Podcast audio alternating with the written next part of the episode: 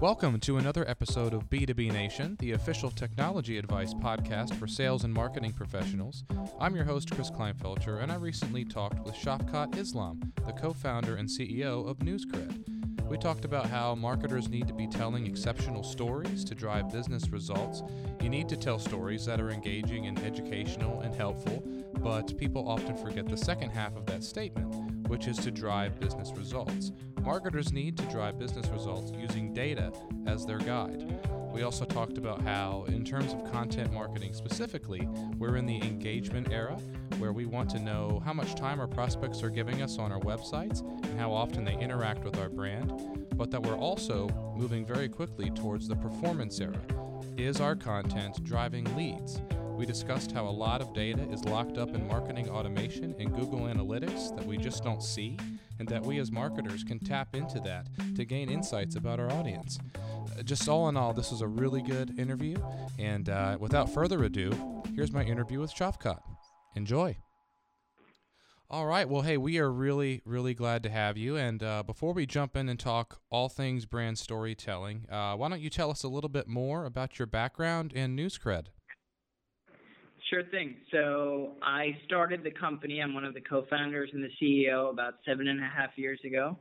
So NewsCred is around uh, 200 people. We have offices around the world. We're uh, raised a bunch of money from investors, and you know we've grown really fast. And we're privileged to be one of the category leaders in content marketing. And most of our kind of growth has come off the back of the emergence of content marketing as a category, and then we've seen that category kind of grow and mature, and really there's been a kind of explosive growth in the last uh, couple years. And so, um, you know, just very quickly on what we do, we provide uh, software and content and strategy to large enterprise marketers, primarily B2B focused, but we have um, kind of a cross section of customers across all, all categories.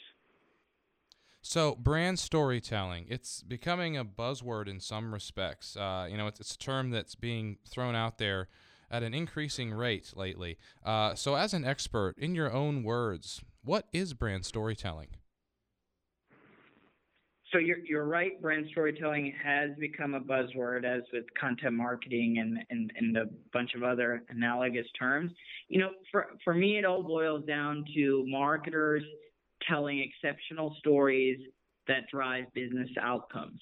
And so let me just break that down for you because it, it's pretty important. Exceptional stories, I think, you know that that's pretty clear to understand. You, you, need to tell the story of why you exist as a brand, what makes you different. You need to tell stories that are valuable to your readers or your audience, that's engaging, that's interesting, that's relevant, that's educational.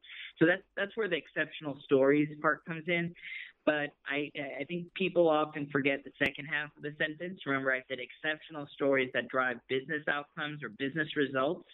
And and for me, brand storytelling or content marketing we have to be able to show results, business results. We need to align ourselves uh, with business results so that we can show that content actually drives, uh, whether it's lead generation, opportunity creation, sales, retail sales. Uh, it has to drive some sort of business outcome. So the goal isn't just to create content; it's to create content that works. So I'm assuming that um, as a as a content marketer, you would urge marketers like myself and our listeners here uh, to use data in some way um, to be more informed in your brand storytelling strategy. Because you know just from my perspective i'm not sure that uh, sometimes we get crossed up in our own uh, you know it's it's it's you're in a weekly meeting you have your cup of coffee and uh, you're pitching ideas, and those ideas feel good, but it's more like almost gut marketing versus data-driven marketing. Uh, do you have any tips for us, just as a as a veteran here, on on uh, how to use data to bring about the second half of that sentence, which is to drive business results? Yeah, and for sure, you know, marketing is art and science. Like, I don't want to discount the art part of it. Creativity does have a big part. Um, mm-hmm. Using gut is not always a, a, a bad thing. So, uh, because this is this is about telling stories, and there's a human element to it. But what what you said is absolutely correct. That you need to own and use data. So I'd say first of all, you need to be able to capture the data. So and so if you're going to do content marketing, publish that content to your own property, to your own property. That could be your hub, your resource center, your blog, somewhere, so that you can start driving audience to your own property and collecting data finding out who is this audience, getting them to subscribe, getting them to give you some information, uh, looking at patterns, even if they haven't given you information, you know, what content are they reading? What is the content journey that they are taking? Um, and then you can start doing some interesting things. Like you, uh, uh, if you own your audience and you own your data, you can start formulating some hypothesis that people who read X also read Y the most common content journey before someone converts is A, B, and C. Uh, you can once you have your own uh, own audience, you can retarget them. So you can do a lot of things. So I'd say A, it starts with owning your audience, and that means you know having some sort of destination where this content lives and where you can track it. Um, one other thing about just data in, in general, I think uh, we need to move away from just kind of the the page view era. You know, I, I talk a lot about measuring uh, measurement, and, and our customers often say, well, you know, I measure page views, I'm measuring unique visitors and shares, and these publishing centric metrics actually. I think those were valuable four or five years ago because we didn't have anything else, and and we've seen a shift to kind of what I call the engagement era, where we're measuring things like attention. Are people actually giving us attention? How much? What's their engaged time on on, on the page, and is that going up? Uh, but ultimately, we're moving to a performance era, and so we we really need to start looking and setting up KPIs that are going to help us measure um, if we are really driving leads or not. And again, data it could be using data from your marketing automation systems. So there's a lot of data that's uh, often locked up in marketing automation systems that people don't look at. So, for example, the activity journey of a customer, uh, you can look at that. Uh, it could be data from third party sources, BuzzSumo, SEO Moz. Uh, these guys have a- a- APIs that you can tap into. It could be your own data from Google Analytics. So there's a lot of sources of data um, that can help inform what you create next, that can help you run a better editorial meeting the next week so you're not spacing it on gut. Boy, that's well said, and I, that's that's great just to hear your take on uh, where data can be found. I feel like uh, anybody who's listening, you could go back and look at where your uh, data is coming from, and there's probably some nuggets that you missed based on what we just heard. So, so I really appreciate that answer. Uh, let's shift gears just a little bit uh, to talk a little bit more about brand storytelling. You know, as I've uh, been in the marketing world for seven or eight years now, there, there's come to, at least to me, uh, there's come to be multiple camps or ways to think about it. There's, you know, telling the story of your brand versus letting your product speak for itself. Uh, would you say the two of those mm-hmm. approaches are at odds with one another? Uh, no, I don't think they're at odds. I think you have to think about the customer journey and where are they in that funnel. If they're ready to buy, then yeah, tell the story about your product, about your packaging and your pricing, and tell them about the features. Like if they're ready to buy, do that. But most people are not ready to buy. You know, I think 96% of people that come to your website are not ready to buy. Right? And we've all heard stats like 70% of the buyer journey is is complete before anyone talks to sales or is ready to transact on your site. So when they're not ready to buy, I think those statements that you said are at odds. You shouldn't be telling the story of your product at that point. When someone's not ready to buy, you need to think about how do I inspire them about I don't know, if you're United Airlines, how do I inspire them about taking a trip? If you're selling B2B software, how do I educate them about the problem, the problem space, the domain? How do I how do, how do I give them some thought leadership so they start thinking about the problem and the challenges? And then maybe later on you can say, all right, now that they identified what the problem is, how do they how do I help them think about potential solutions? Not necessarily my solution, but just solutions overall. So you're driving them a little bit deeper into the funnel. How do I uh, how do I increase the pain that they feel? So maybe I bring third party content to validate my, my, my point of view. And it's only once they're deeper, deeper in the funnel should you quote unquote let your product do the talking. So I think it's, it, it really just depends on the timing and the customer journey and where they are in that journey. So there's a case to be made where uh, you can let your product speak for itself, uh, and there's also you know other cases to be made where brand storytelling is actually good for the customer, depending on where they are uh, in their uh, buying process. So can you explain how brand storytelling is in fact customer centric? Sure. I think what's exciting about brand storytelling or content marketing generally is there's this notion of a value exchange, right? So as a brand, you need to give something to the customer. and exchange, they'll repay you with their attention or their dollars.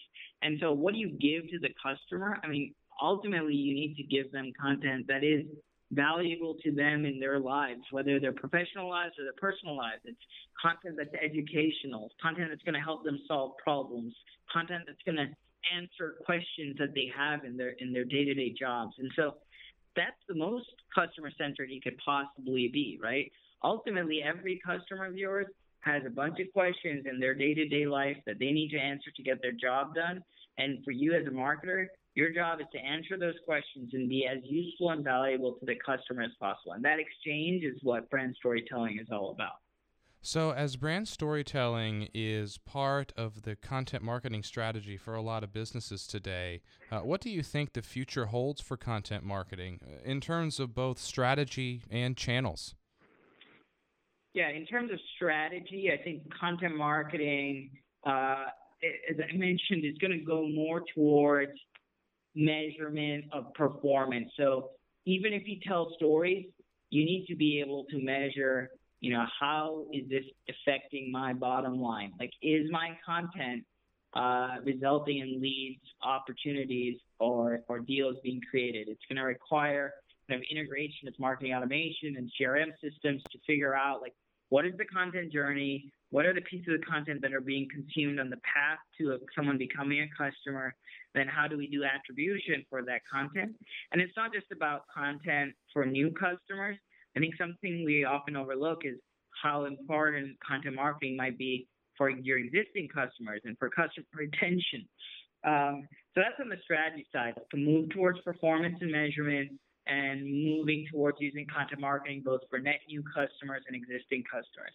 I think on the channel side, you know, who knows? I, I, I believe every new technology is a potential canvas for content, right? So, you know, I'll give you an example. In Asia, chat apps such as WeChat are huge.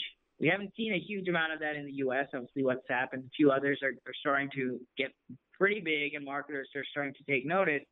But you know, our, our chat application is going to be a, a place where content can live.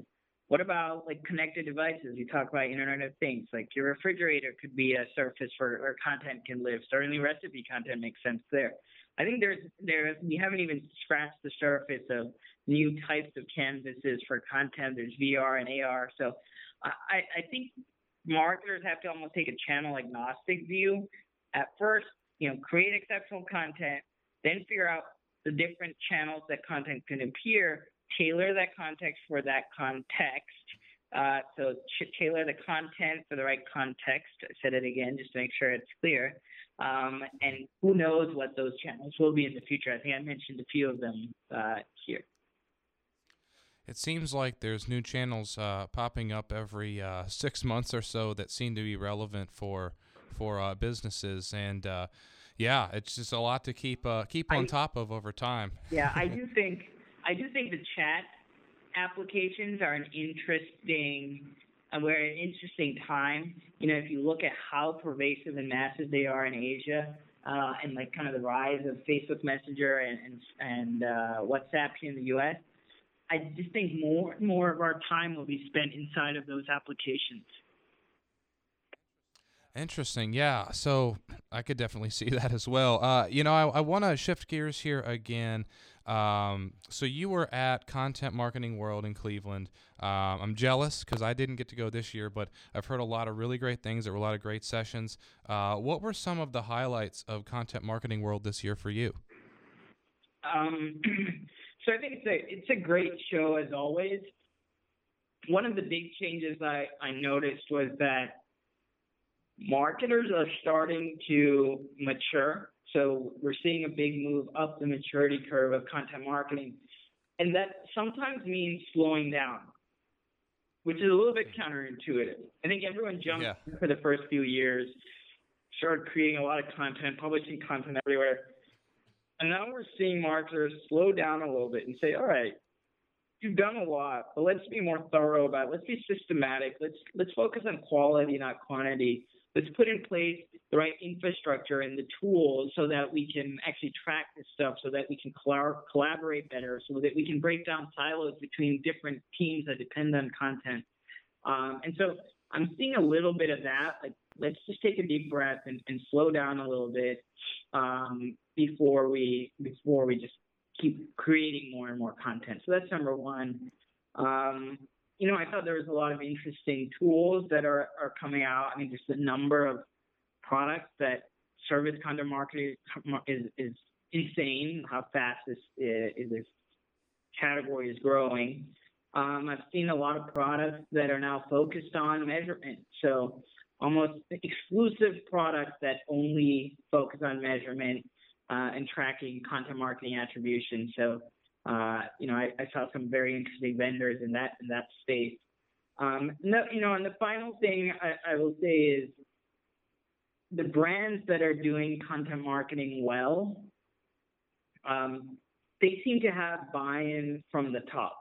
Uh, they have buy-in mm-hmm. from their CMOs, and I've noticed that you're seeing more and more senior marketers and CMOs come to content marketing world. Certainly, if you compare it to three years ago, you're not seeing as many Fortune 500 CMO or VP folks at, at this event compared to this year. There was a ton more. So uh, it's partially, you know, because it's it's quite hyped. But I will say Gartner, you know, publishes this hype cycle for digital marketing. Content marketing now is is it's it's in a it's in the I think trough of disillusionment or kind of in that space where people you know, it coincides with the slowdown that I'm talking about. They're just trying to figure out, all right, uh-huh. what does this actually mean now that we're doing it? So it, it was an interesting time, but obviously always a good show, and more and more people show up every year.